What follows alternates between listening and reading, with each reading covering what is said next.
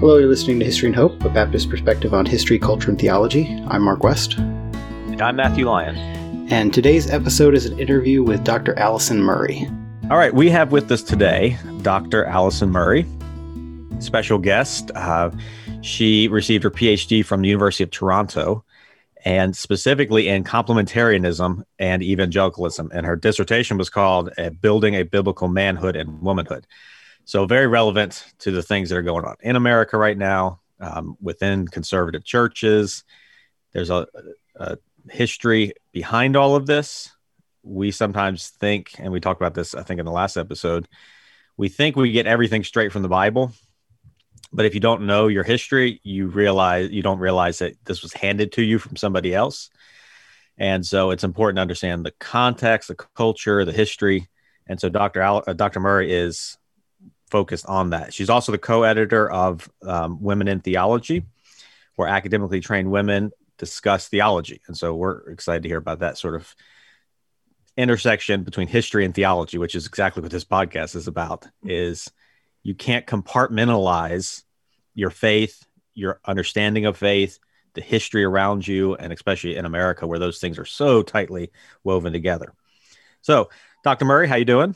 I'm doing great. Thanks so much for having me. Yeah, thanks for coming on. We haven't met before, so this is a, a new thing for us. You just finished your dissertation. Mm-hmm. And for a lot of our listeners, um, some of them are pursuing PhDs, some of them are considering higher education. Mm-hmm. Uh, could you just tell us your experience just finishing it, kind of coming out of it? Uh, sure. In, yeah. In uh, it so mine took me quite a bit longer than I expected um, because when you're doing archival research for history stuff, you have to do a little bit of travel, so it just took a little more time. Um, but it feels really good to be done. So uh, roommates I was living with while I was studying uh, came up with a very helpful metaphor for me, which is that like doing a doctorate is like making a lasagna, and for part a long period you're just like staring at a pot of water waiting for it to boil, and it feels like what is the point of this? Um, this is nothing like my kitchen doesn't smell like lasagna. I'm getting none of the good stuff I was expecting.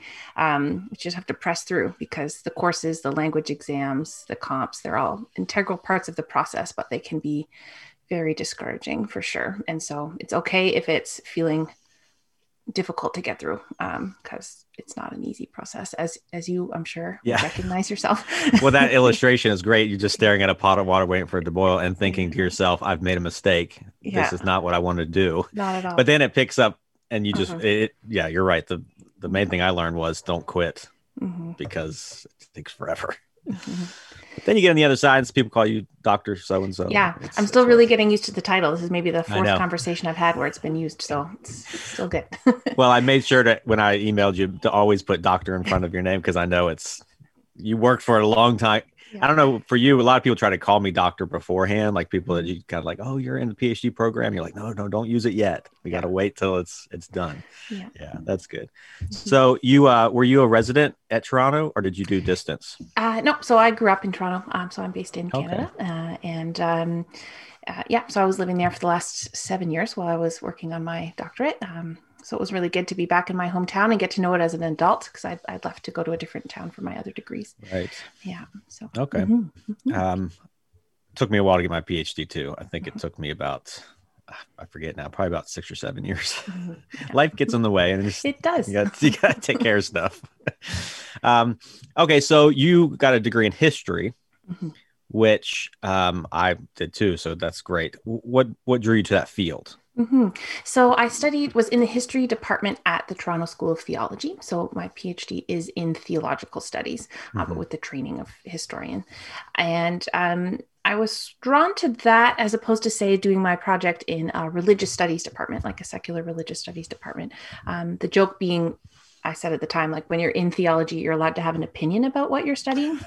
uh, so you don't have to, you know, keep up that scholarly objectivity piece right. uh, as much, right? When you're critiquing from within the tradition. Mm-hmm. Um, and the thing that I was studying was something that I was kind of uncomfortable with and like felt like this doesn't sit well with me i'd like to understand the history of it to uh, see how this came about um, and so it felt important to be in a space where i was able to critique uh, the things that i was studying um, but just basically i've always been a pretty history nerd kind of person so mm-hmm. i was always running for the historical fiction even when i was a really little kid uh, and stuck with history both through my um, BA and my MTS. So it's just a pretty constant thread of interest for me. Mm-hmm. Yeah, I'd say that's similar to me. I wrote on fundamentalism. Mm-hmm. And so, do you know the name John R. Rice? Oh yeah, yeah. I, he's in my dissertation. he yeah. is my he is my dissertation. Oh, okay, maybe I read your dissertation in my research then. oh well, oh, testing. Um, I wrote on fundamentalism and evangelism. Okay. And it was basically just an overview of his life mm-hmm. um, mm-hmm. because he's a leader. But previous that I was at Westminster Theological Seminary and okay. I wrote my thesis, and part of it was on his view of gender, mm-hmm. which I haven't read it since then. That was in 2000. Like, I can't remember now, 15. I haven't gone back because I'm I don't really want to read what I wrote back then, but it was specifically on uh, one of the chapters was on his view of complementarianism and mm-hmm. gender. Mm-hmm. So you may have come across something I wrote. I won't ask you about what you thought or even try to remember it because we all grow as we're learning. We all grow. Yeah. so you, I'm sure you came across John R. Rice because of his book, bobbed hair, bossy wives, and women preachers. Yes, that one and his one on the home as well. Oh, There's quite a lot of gender stuff in it. Quite um, a lot. Quite a lot. So I, I used Rice as an example to demonstrate how complementarianism was a bit of a shift from the more fundamentalist views about gender that would be in in Rice, uh, and he's a bit older. And complementarianism yeah. is so informed and reacting to uh, second wave feminism that someone like Rice like the home was written in i think in 1946 mm-hmm. um, he, the context is different so he doesn't have the same sort of um, what i label like oppositional friction uh, in which yeah. he's developing his his ideas so well, now, um, now i'm actually interested in this topic whatever we were going to talk about so yeah so the way i understood rice was fundament, early fundamentalism which he was you know mm-hmm. 30s and 40s mm-hmm. was coming against a cultural shift that first wave feminism brought. And so they were trying to maintain the sort of traditional way. So you're saying complementarianism then took another shift in, in what, the 70s mm-hmm. to react to the second wave, which Rice would have. So what would have been the difference there? Uh, so there's a few differences, but I'd say the main one is the way that complementarians will always front the position with saying we believe that women are equal or we believe the sexes are equal. Um, and someone like Rice, um, didn't have that presumption. Like one of my quotes of his in my dissertation is something about how like man is the better creation. Um, so just very bald, like men are better. Yeah. Um, so in that, the way that uh, second wave feminists were protesting against sexism and mistreatment of women and devaluing of women, particularly in the public sphere, um, complementarianism when it's rejecting feminism but doesn't want to seem super mm. chauvinistic on the surface uh, is very quick to say no we we believe in the equality of these things. It's not women don't have to do these things because they're inferior. They just have to do them because that's how, what god said. Um, yeah. so they're really trying it. You can see that their conversation partners are different in that way. So then someone like rice would have been reacting to so, sort of what women are allowed to do mm-hmm. but not arguing for their equality. They would have had a lower view of women, mm-hmm. um, more misogynistic. It's funny because I remember arguing specifically against his him, him being misogynistic. Mm. Um, though I now looking back, I would probably change that. Sometimes people bring my old stuff up to me, and I'm like, oh, maybe you should read the newer stuff. Yeah, yeah, things change. That's all right history. We yeah. all have our own personal one too. Right. Yeah. History is is the story. As so the history is a story we tell about the past. Mm-hmm. It's not necessarily the past. Mm-hmm. So then, mm-hmm. older fundamentalists would have assumed, like most of the world, I'm assuming, mm-hmm. that women were inferior to men, but that they could do more than they've been allowed to do. Mm-hmm. In some ways. So I think, I don't know if you've ever read Betty DeBerg's Ungodly Women, some of the mm-hmm. earlier stuff. Um, so the way that she and um, Margaret Bendroth would kind of frame mm-hmm. these historical things is uh, earlier fundamentalists were reframing the Victorian paradigm, yeah. right? And, which was less about equality or worth, but more about like essential natures. And mm-hmm. so um, they were doubling down on the Victorian two spheres dichotomy, uh, but then saying that men could also be super spiritual because previously in the Victorian system, um, women were religious and men weren't. Mm-hmm. Um, so if you're gonna, but if you want the male to be like the leader of the faith community, you have to make being faithful manly. Yeah. Um, so that was kind of how Rice and um, some of his contemporaries were. Yeah. Yeah. One of the, one of the things about Rice, he pushed that very physical, aggressive, um, muscular Christianity, they would call it. He was a football player and he was a horseback rider and he was in the military. And there was a big push in fundamentalism to this day. And you can, if, if our listeners are going to recognize the cowboy themes in their churches and the sports themes that are constantly pushed in fundamentalism. So you're saying that was um, coming from women are good and spiritual and men are just rough and bad.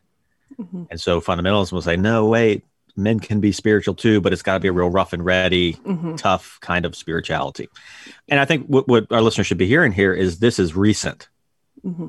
This is not even what we, it's not even modernism. It's late modernism. It's just the past 100 years and not the way of Christ or the way of Paul or the early church or the medieval church or the Reformation church. Mm-hmm. It's specifically American. Mm-hmm. Um, and so you would you would say that you would push back against that. And what was your main thesis then? In, in oh yeah, the main thesis is that um, complementarianism is based as much, if not more, on American cultural values, uh, particularly the values of the white middle class, um, than it is on biblical insight. Yeah, which is so our listeners, because this is going to be this is a really sensitive topic for our listeners, mm-hmm. which I'm not trying to make them feel better, but trying to help them get past their discomfort and see the truth. You're not arguing that the Bible is wrong, which is not a historian's job anyway. Mm-hmm. You're saying complementarianism does not equal what the Bible says. Yes, or its its approach to biblical interpretation is quite narrow. Uh, uh, so one of the things I talk about in my dissertation uh, is something what I kind of snarkily labeled the complementarian micro canon. Uh, so I went through particular primary source I was interested in was like trade books. So, you know, mm. your Wild at Hearts, your Captivatings, your Every Man's right. Battle, right? So the pop theology books that uh, are not necessarily like seminary material, but what you might mm-hmm. have small group discussions about in a congregation or, you know, women's book clubs, those kinds of things. Um, and uh, I went through too many of those in mm-hmm. my research, but I took about 60 of them and I went through and I made a chart of just every time they reference scripture and which verses were they using. Um, and then built a graph up and uh, really came out that there's about three chapters of the Bible that biblical manhood and mm. womanhood are based off of um, and that those chapters get used in conversation and analysis like much more than any other parts of the Bible. Uh, and then I broke that data down by gender to see like when they're talking about biblical womanhood versus biblical manhood, which ones get used more. Um, and same thing. It was again like the same three sort of chapters uh, came into the conversation more than in other places.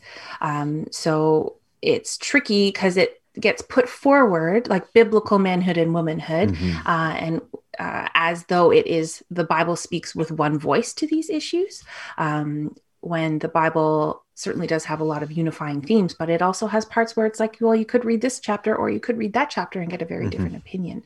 Um, and so to claim exclusive biblical support for this particular view of gender uh, to me doesn't feel like it does justice to the Bible.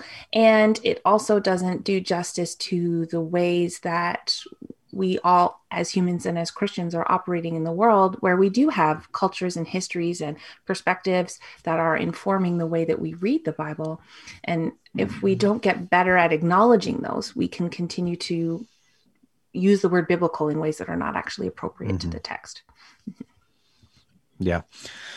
Yeah this is this is really good because when you put biblical in front of something the assumption is that it's biblical not cultural. Mm-hmm and that's that's fundamentalism has always been and when i say fundamentalism i do mean like the classic john rice but i think fundamentalism is much broader than independent baptist or it's southern baptist to a degree it's um, someone like john macarthur is going to be a fundamentalist mm-hmm. and also lest our listeners think i'm going liberal which is the great fear uh, fundamentalist I don't. Some people use it this way. It doesn't mean you believe the Bible is true. Th- that's that's not a good definition of fundamentalism. Though some people use it that way. The way we use it is fundamentalism is a spirit, a culture, a way of thinking, an approach to life and to Scripture that arose in the basically the 1920s in America. Mm-hmm. And so some people will use it to say, "Oh, you fundamentalists believe everything in the Bible is true." That's not really the best way.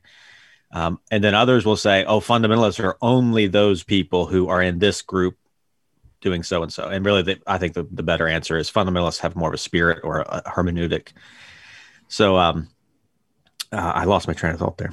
Mm-hmm. I got off on fundamentalism. That's what happens when you get off on your own topic. It's a rabbit hole. I know. Yeah. Um, sure. Oh, the, so the culture mm-hmm. is as much a powerful uh, source of information mm-hmm as the Bible. And, and you're saying in this case, it's more powerful. Mm-hmm. And so the danger being that you go to culture thinking you're going to the Bible. Mm-hmm. Yeah. So uh, when I looked at where complementarianism came from, there's a few things that I s- could find as sort of historical precursors to it.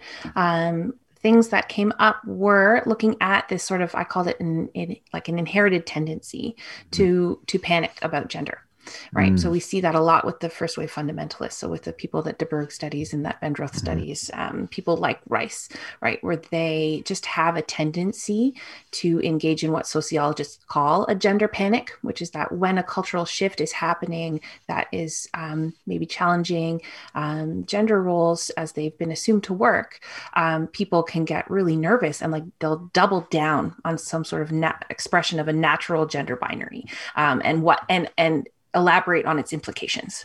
So it's like we're worried that this is changing, so let's really fill that in, fill that foundation in.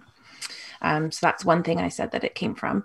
Um, another would be the way that evangelical um, cult, evangelicals culturally sort of shifted into a conservative political alignment in the starting in the early 70s, but really in the 80s. Um, and that kind of snowballed sort of an anti feminist view because it was coming both from the political culture that they were engaging in and from the religious culture. So those things together. And then the other is the growth of the Christian publishing industry. Um, so that it's a way to demonstrate how ideas are able to trickle through like a what I call subcultural infrastructure, right? That it isn't just John Rice preaching in Murfreesboro, right? Like we have mm-hmm. ways that you can develop evangelical celebrity across regions and across denominations, right? So you can have people reading the same books, whether they belong to a Pentecostal church or an independent Baptist church or a Methodist church, right? So you can kind of gather around these Christian books that are evangelical books, um, but that yeah. creates this like shared culture uh, in a way that um, was different and growing um, from before. Um, and I think that that has led to some really interesting things, like from a church historian's point of view, the fact that there are people who call themselves like reformed charismatics, like makes yeah. no sense right but be, yeah. partly because of shared ideas uh, these people are now you know these funny bedfellows where these are very different yeah. theological streams but partly through participating a shared value of, of complementarian theology like bring like charismatics into this like reformed mm-hmm. Baptist, you know, area. Um, so yeah. it's like a, I was calling complementarianism as like a lingua franca of, of evangelicalism. It brings all these people mm. kind of together. Yeah, that's, and, and our listeners will know the books that get recommended around. So older books would be something like His Needs, Her Needs. Mm-hmm, mm-hmm. Um, you don't, I don't, I don't even know who the author of that is. Like, I don't know what his background is but I don't care because it was just given to me by a fundamental independent fundamental Baptist pastor gave it to me, and so the assumption was this is our people, when really you're br- bringing in people that would normally be outside of your tradition, but the complementarianism.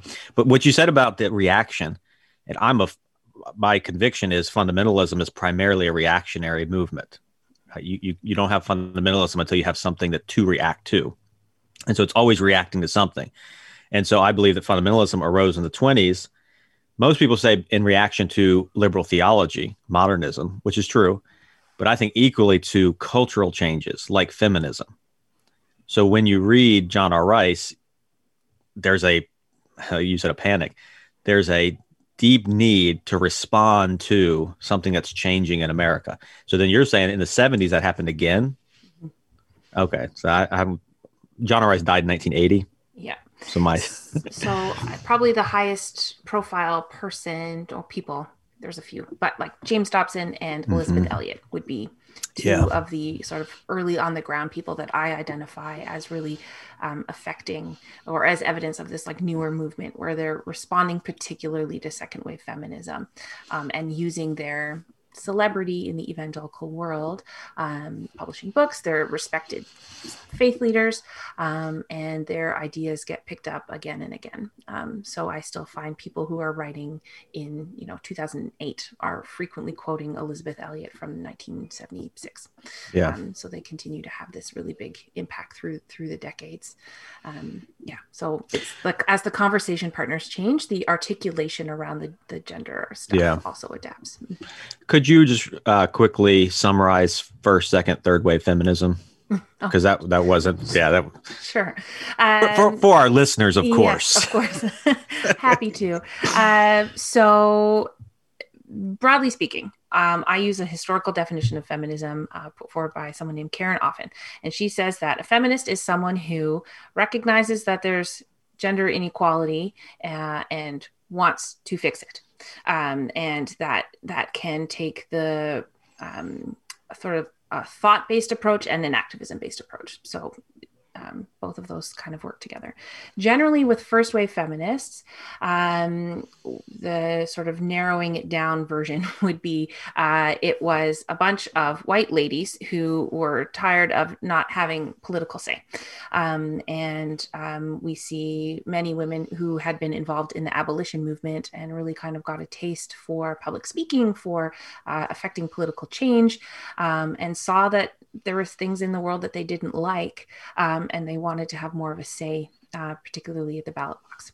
Um, so you had a lot of them appealing to this like essential nature of women. Like if women can vote we won't have war anymore because of their maternal hearts. Uh-huh. or if if women can vote we'll get prohibition passed because women are affected more by alcohol abuse. Um, so a lot of uh, the story we tell about first wave femin- feminism often is that it was a quest for the vote, and that as soon as the vote came, then it died. Um, this is a bit of an oversimplification, but that's one way to remember it. First wave feminism appeals to essentialism and wants the vote. Um, second wave feminism pops up um, a bit later. Um, again, as first wave feminism was tied to abolitionism, a lot of second wave feminism is tied to the civil rights movement. Um, so, as um, Black people, African Americans are advocating for more rights, a lot of women are also like, hey, we don't get treated very well. And hey, there's some laws that are also um, making it hard for us to flourish in society. And so, um, this particular equality, even though they were able to vote, but there's still things like, you know, you couldn't get a bank account unless your husband signed up for it, or like you could be, you know, not paid enough in your job, which is still a problem. Um, so second wave feminism was more tried to um, challenge this idea that women's role was based on innate female characteristics. So they really abandoned this idea of an essentialism, and it was more liberal in the broad sense. Um, this idea that it's like women can do what men can do, right? We are capable of these things. And so the argument actually forced a downplaying of the differences between men and women because those were used as barriers to women's participation in full society, right? You can't be the executive because women are too emotional. You can't mm. do these things because women are too this or whatever. So it was um, a rhetorical switch from the first wave, right? Downplay the differences instead of emphasize them. Uh, and then third wave kind of realizes that neither of these strategies is super effective, right? That we need to uh, embrace femininity because to say like, oh, the best women are the ones who are the most like men mm. is like a bit of a problem too. So the third wave comes around and kind of complicates things a bit, like tries to uh, reclaim feminine things while still pressing for women's rights. So the idea that like it's not that I have to make myself a man to be successful, but I should be taken seriously despite the fact that I'm wearing a dress and have mm-hmm. a feminine voice.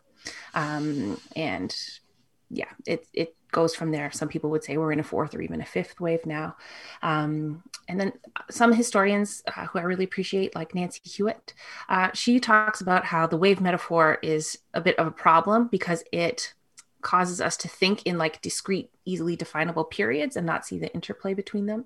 Um, and it also causes people to like overemphasize difference and not see the continuities. Yeah. So she suggests replacing it instead of like ocean waves where one comes up and gets rid of the next one, to see it as like radio frequencies or radio waves.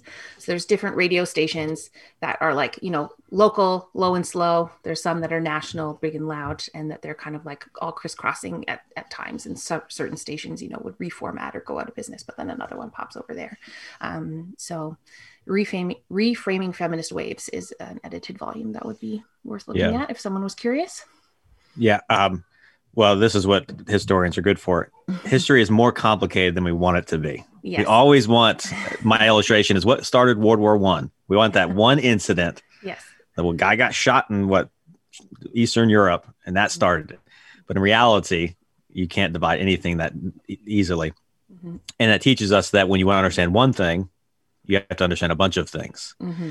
And so, what would you say? And maybe it's a little bit more of opinion, which is fine expert opinion.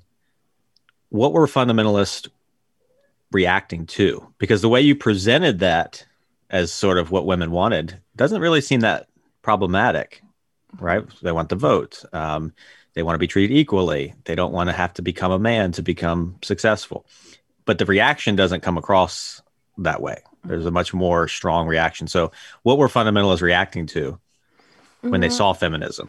Yeah, and I, and I don't think it was just the fundamentalists, like to be mm-hmm. nuanced about that too, right? So a bunch of non-fundamental evangelicals and a lot of secular society too, like yeah. like feminists either. Um, but the main things, it's like what is someone saying, and then what does someone hear, right? So I think that this is a conversation where people are not listening well to one another generally. So people hear like women can do what men can do and then people say that. Someone hears it and thinks oh you're saying men and women are the same um, right? Or that this idea that uh, when people were advocating for women to have more options in say paid wage market um, there people are hearing oh so it's not good enough to stay home and raise your kids mm. right? Like this uh, they're they're taking a critique or that saying that like I want these things for myself as a rejection of the things that people really valued. So this conversation kind of comes where compliment people who the way complementarians talk about feminists is you'd think that feminists are a bunch of like super arrogant, super selfish, like androgyny seeking monsters who want nothing more than for all women to be lesbians and for everybody to get abortions all the time and that's about uh, what it was presented right, to. Like, and, and they and they hate men and they hate men, right? uh, and I mean, certainly, just as yeah. you can find any Christian that has any opinion, sure. you can find feminists that that fit that, but it isn't necessarily a fair thing, right? To take the most extreme as the example of the core. So just like I would not like someone like John R. Rice to represent yeah. me as a Christian, right? It's um, not fair to take the car- caricature uh, and make that the the considered norm, right? So feminists were asking for things like, "Hey, we'd like to be able to initiate divorces, right? We would like to be able to take out a loan without our father or our husband signing off on it, right? We mm-hmm. we would like equal pay for equal work, right? Um, we want to have, you know, maternity leave, which is something that we were successful at getting in Canada. You guys are still working on it down there. Um, right. So uh, I think that the the aims of feminism and then the perceived aims of feminism are quite different in the in yeah. these conversations. Um, so if any time a woman is asking for more rights or more considerations, it's considered an act of arrogant selfishness um, and an act of like defying femininity, then yeah. it's hard to be in a good conversation about what that is. Mm-hmm. Yeah. And so what you see is a, an, emo- I want to say an emotional reaction from men because men are emotional too, to fear of and this is my perception of it, being both studying it and being within it, a fear that the foundation of your life, reality, faith, understanding of the world is being attacked. And when something is being attacked that you hold to be essential, you get this reaction that I think really shapes a movement. And so I would, up until maybe right now, have labeled myself a complementarian because I don't know another word to use. Like there's, there's only two options, egalitarian or complementarian. And that's the only things you can choose between. And you're like, well, I don't, okay, I guess I'll choose one. Um, but it's the reactionary, the fear that you're losing something that's essential. And then when you fear something, you, att- you you respond with defensiveness and when it becomes a war between you and this enemy trying to destroy you then you look for characters that are evil and i think that's where you see the sort of um, the worst case scenario the feminist who wants to get rid of men because mm-hmm. if you can find that as the enemy then you can rally behind and say okay we need to defend ourselves against this monster you don't want to find just a normal woman who just wants to normal things. Yeah. Um, and I think fundamentalism is often, maybe essentially, the nature of fundamentalism is finding an attack to respond to, enemies to fight, and all labeling it in sort of the greatest danger to our age. Mm-hmm. And as a historian, this is not opinion because you go back and you read the literature and you see that kind of language. And that's the, that's the thing about being a historian is you got to have sources. You got to show your work, mm-hmm. and it's which is why it's essential that you have historians doing this kind of work, and not as and this is the difference between say maybe a theologian and a historian. You're not trying to change people's faith. You're trying to show what is. Mm-hmm. And, and that's that's what people, especially pastors and Christians, they don't really often want people to show what is. They want people to defend and, and bolster their support. Mm-hmm. So, um, l- let me talk a little bit about your other work with history and theology. Mm-hmm. So, so you co-editor, you're co-editor of Women in Theology, mm-hmm. which obviously, from your research, it seems like a, a, a obvious um, way to to live this out. But how would this be different than your strictly historical work? Mm-hmm. Yeah. So I would say Women in Theology is a collaborative academic blog, uh, and it existed before I was involved with it. So mm-hmm. uh, it came out of um, a bunch of female divinity students, I believe at Notre Dame, a little over 10 years ago now. And um, since then, it sort of cycled through. It's had a lot of grad students, um, and then a lot of some people have stayed on as they've gone into the academy. Um, and just sort of a, a, place for a bunch of different, it started quite Catholic, but it's now quite ecumen- ecumenical. And um, started as a place where it was good to like tease out little ideas, right? It's maybe not necessarily a course paper for that, or it's you know something you got interested in, in while you're studying for your comps and you want to think a bit more about it. Um, it's just sort of a to give more people a platform to get their theological voices out there. Um, and uh, I think, in at least in the humanities, theology is maybe second behind philosophy in terms of its lack of gender parity. Mm. Um, so, like my incoming cohort at uh, Toronto School of Theology was 38 students, and three of us were women. Mm-hmm. Um, so that was a pretty low stat. Uh, yeah. Certainly, there are other women there, and I have female friends, but the cohort class that I started in was very male dominated. Just as a, mm-hmm. I was at Southern Seminary, which you would think would be different, but there were probably 12 in mine and one woman.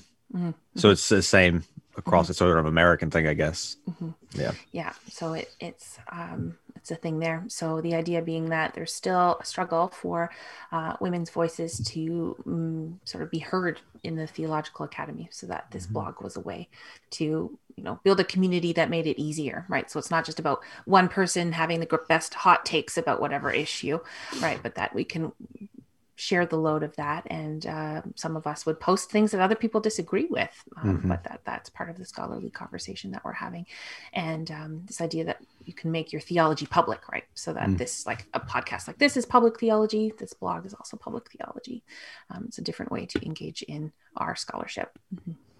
yeah um, so i got two more things mm-hmm. i'm trying to think of it. one i want to ask you about specific people and just where they fall into the into this world but and then I also want to just whether our listeners, I actually don't know the demographics of our listeners. I don't know how many are women, but I know that all the men who listen have wives or daughters, or just kind of speak to the women who would not feel like history is for them mm. um, because of whatever cultural reasons. But we'll say that to the end.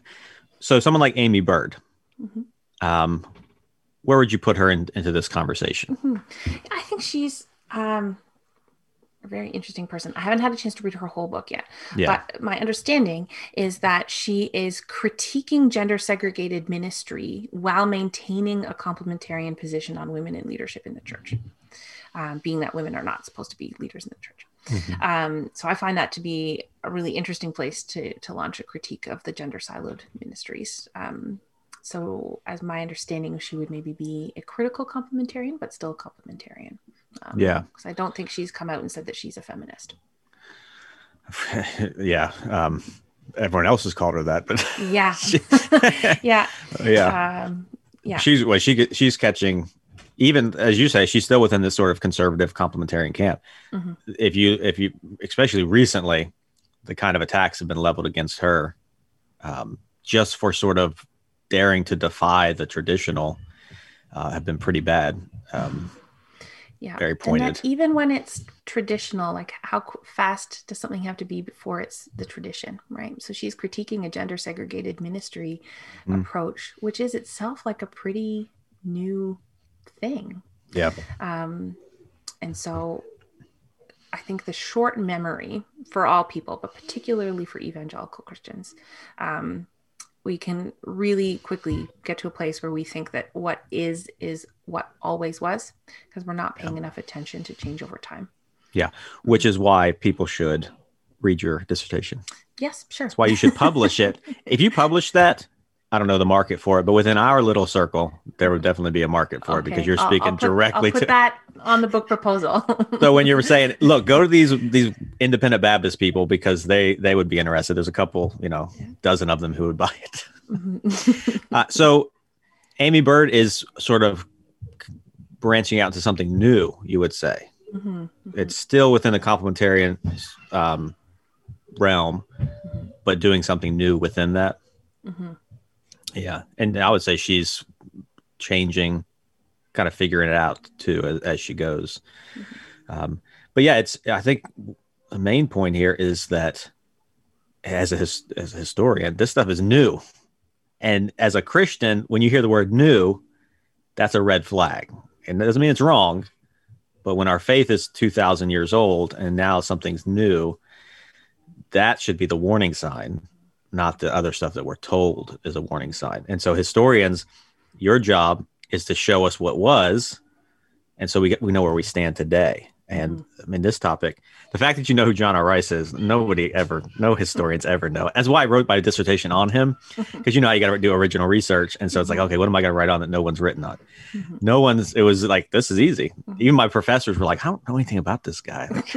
so my dissertation defense and, for our listeners, a defense is where you go. Well, at least for me, you go before your your the chairs of your department, and they grill you, and you have to defend the the argument that you made, the new argument, and they try to poke holes into it. Depending, uh, were your how how was yours? Was it were they nice? Were they tough? It went okay actually. So I think okay. that they've they've uh, humanized the process a bit in, ah, okay. years. So uh, things like I got my external examiner's report in advance of the dissertation defense, so I yeah. had could anticipate their questions. Um, but yeah, it went it went pretty well overall. But I was yeah. still very nervous. oh, I, I, I remember everything about that day, and it was not fun. But yeah, I got mine too. I think when our professors talked to us, they'd refer back to theirs, which was you know in the seventies or before, mm-hmm. and it was grueling and it was terrible. Mm-hmm. Mine was pretty good. They were there were some hard questions, but if you knew your subject, it was all right. mm-hmm. So um, but yeah, you're defending the, the new argument that you made. So so doing Rice uh, when you do something people don't know about. So the mm-hmm. but he was and people fade so fast out of out of public memory. Within our circles, Rice was was very influential, and even with outside of our circles. Mm-hmm. And so that was only. I mean, he died a year before I was born, and people don't even know his name. But his books shaped someone like um, Dobson for sure, mm-hmm.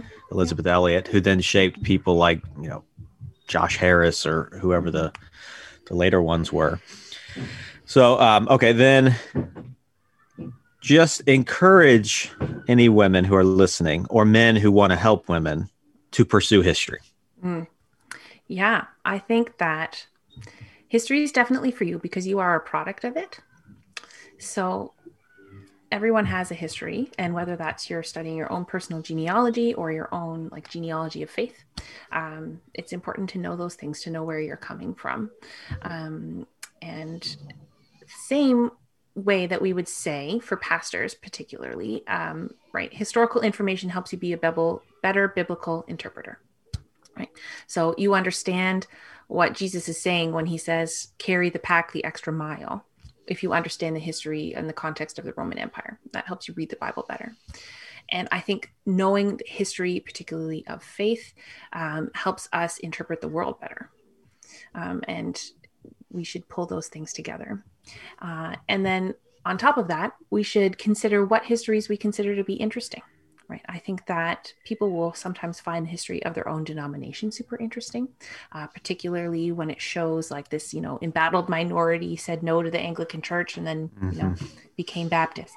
Um, but realizing that um, the people who are heroes of the faith are also human um, and that they were shaped by their context too, right? So all theology is also a product of history. So we should know where that came from, uh, particularly. And um, a moment like we're talking a little bit about like what does it mean to be a woman in history and I still don't have a great answer to that question, but I do remember being very depressed uh, at the um, American Academy of Religion, so the big like scholarly conference um, that happens every most years when COVID isn't on, um, and being in this book fair and at a um, particular press's booth, they had uh, a new volume out that was like a tome, like three to four inches thick, like Christians from history you should know, and it was like fifty famous Christians or something like that uh, and it was like all white men. Yeah.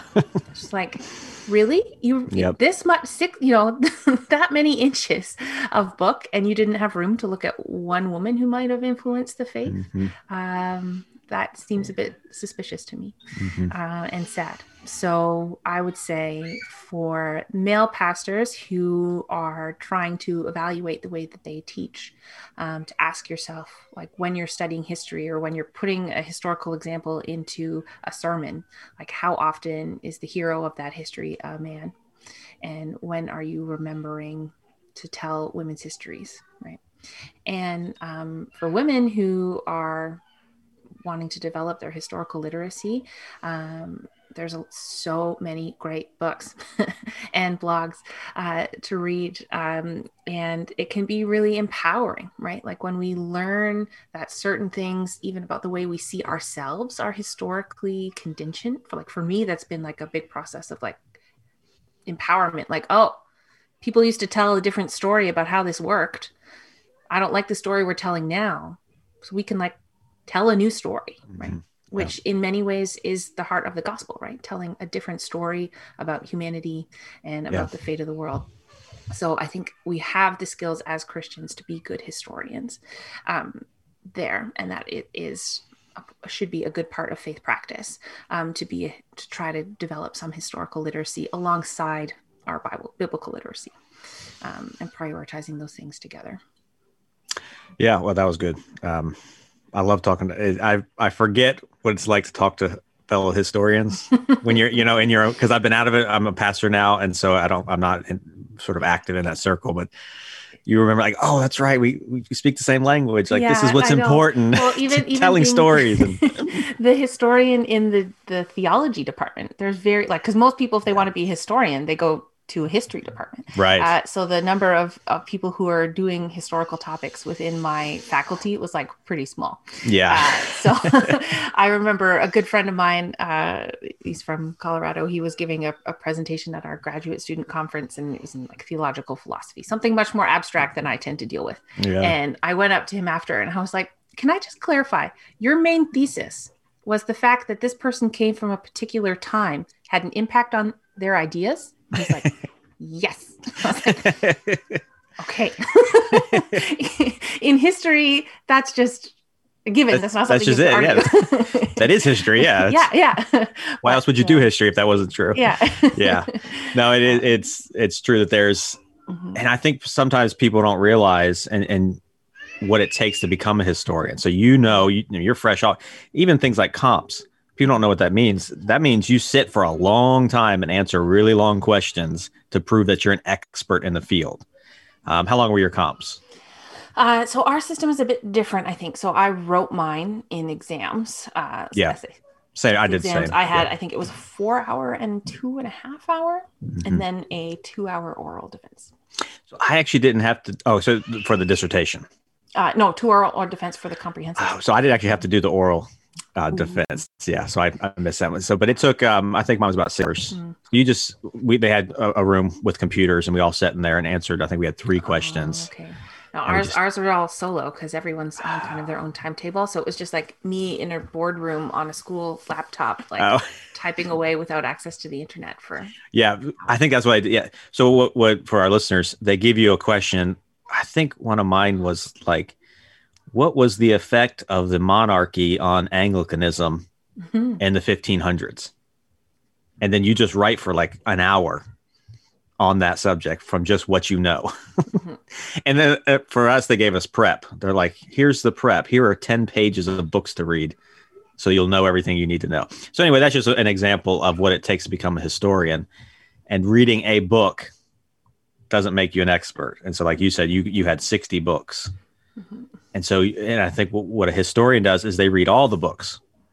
And so, an expert in the field reads everything and then talks from that perspective. And so history is accessible to everybody. But we just need to remember that there are people who devote themselves to history for the rest of us. Mm-hmm. And that, that that's that helps us along. Okay, so people want to follow you, which I've already started following you, and because um, your your field is similar to my field, uh, so they can follow you uh, on Twitter, correct? Mm-hmm. What's your Twitter handle? At A E Murray, M U R R A Y, and then H O C for History of Christianity. Okay. And then also at the Women in Theology, which is, I think, at Women in Theology. Yeah. So that's the Twitter account for the blog. You can also subscribe to the blog. Mm-hmm. Oh, okay. I haven't done that yet. Yeah. And then um, I'm already thinking like, man, we should do like a Zoom conference next year on this kind of stuff, and you know, John R. Rice and even you know, mm-hmm. complementarian evangelicalism. Mm-hmm. So anyway, no, we thank you for coming on. This is this has been honestly has been one of my favorite interviews because it's talking about the same stuff that I studied. Um, it's a little bit of sort of like when you're a nerd about something and you find somebody else like, oh, my goodness, talk about the same thing. So I really appreciate this. Um, I'm glad we got connected. And so I encourage our listeners to follow her as a perspective that is similar or is a field that's similar to ours, but kind of a different perspective, mm-hmm. which is always a good thing. And then if you're a woman, uh, you should become a historian. that's, that's, a bit ta- prescriptive. That's a take. That's the takeaway. Listen to this man telling you what to do. or maybe if I could give like one precise action, would be yeah. just to like develop some like history spidey sense. So particularly, I notice in literature that people will quickly use like comparison to the past as a way to differentiate from the present. So it's like, mm. oh, so many people today do this used to not happen and we will do the better thing like what was done before um, and often this is nostalgic ahistoric nonsense. um, so if you notice in a sermon that someone is making appeals to the past, but they're not like backing it up in any way, they're probably yeah. using an idea of the past that's not accurate to get you to feel a particular way. And so if you know your history, you can like see when that is happening more. Um, mm-hmm. Um, so just like pay attention to when that that's, is happening. That is excellent practical advice because I hear that all the time. And now I'm trying to think of my last sermon. I probably did that too. like I get it. It's not not to not to demonize people who do this, right. Uh, but that it is it is a rhetorical device that I think often makes us develop a historical perspective that's right. not super rich. Um, yeah, when someone appeals to something without showing their work, um, well, it's uh, you know to put it to our pastors. When Paul brought the information to the Bereans and said, "Here's what we should be doing," they went back and they checked the sources. And the Bereans, they said, "We're more noble." So when you hear someone say the past, or this is how it used to be, or we should make America great again, yeah, you want to check the sources on that. You want to check the sources on that for sure. Yeah, you want to know uh, what what's going on there. Yeah, yeah, what's going on, and is it an accurate portrayal of the past like i think this happens a lot with like sexual morality stuff like people will talk about mm. i remember so many sermons was like nobody ever used to ever do this and now it's just suddenly become right. normal in this modern it's like well at the industrial revolution about half the population of paris was born out of wedlock right it's like it's not which isn't to say like and so now everything is fine but it's just like you're basing your argument off of a historical inaccuracy and that is right. a red flag mm-hmm. yeah because we're pursuing truth mm-hmm. and truth about the present and truth about the past. Yes. All right. good way to put it. yeah. Uh, Dr. Murray, thank you. And hopefully uh, we'll connect with you again. And um, this has been great. Thank you again.